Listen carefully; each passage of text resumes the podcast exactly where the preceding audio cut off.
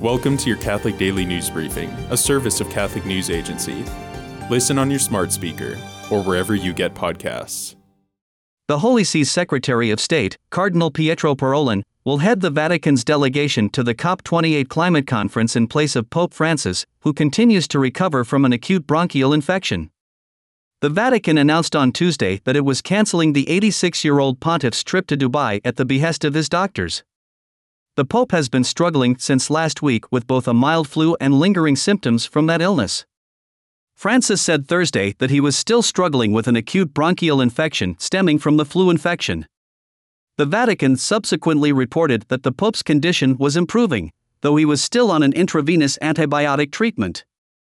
The Conference of the Parties is an annual climate change summit of the United Nations, held since 1995, that brings together states and non state actors in order to discuss meeting current benchmarks in the reduction of carbon emissions and to spearhead initiatives. Pope Francis shared his hopes for the conference in a Thursday post. May participants in COP28 be strategists who focus on the common good and the future of their children, rather than the vested interests of certain countries or businesses. May they demonstrate the nobility of politics and not its shame, he said. Pope Francis' prayer intention for the month of December is for people with disabilities. The Holy Father urged civil institutions to support their projects through access to education, employment, and places where they can express their creativity. The Pope encouraged individuals to change our mentality a little and open ourselves to the abilities and talents of these people who are differently abled, both in society as well as in the life of the Church. He concluded with a prayer Let us pray that people with disabilities may be at the center of attention in society, and that institutions offer inclusion programs that enhance their active participation.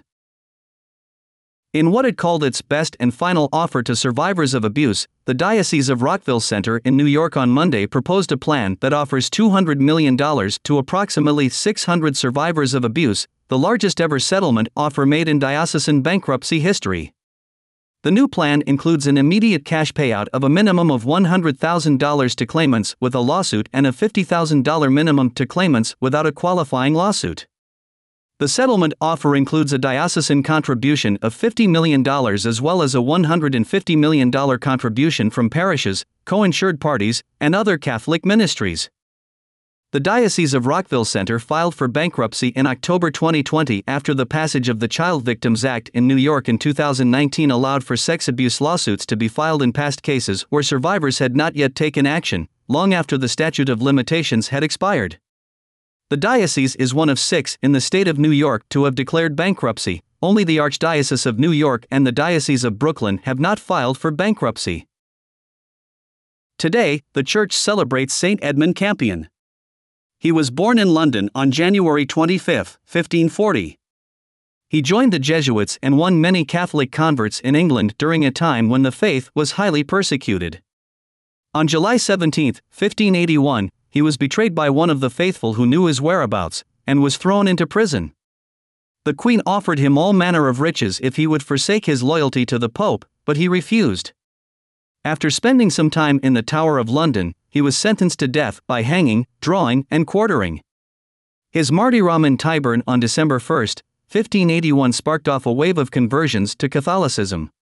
He was canonized by Pope Paul VI in 1970. The church also celebrates Saint Eligius, a 7th century bishop of Nogent-Tournai in France and Belgium. Eligius is the patron of goldsmiths, blacksmiths, and all metal workers. Taxi drivers have also put themselves under his protection. Thanks for joining us. For more, visit CatholicNewsAgency.com.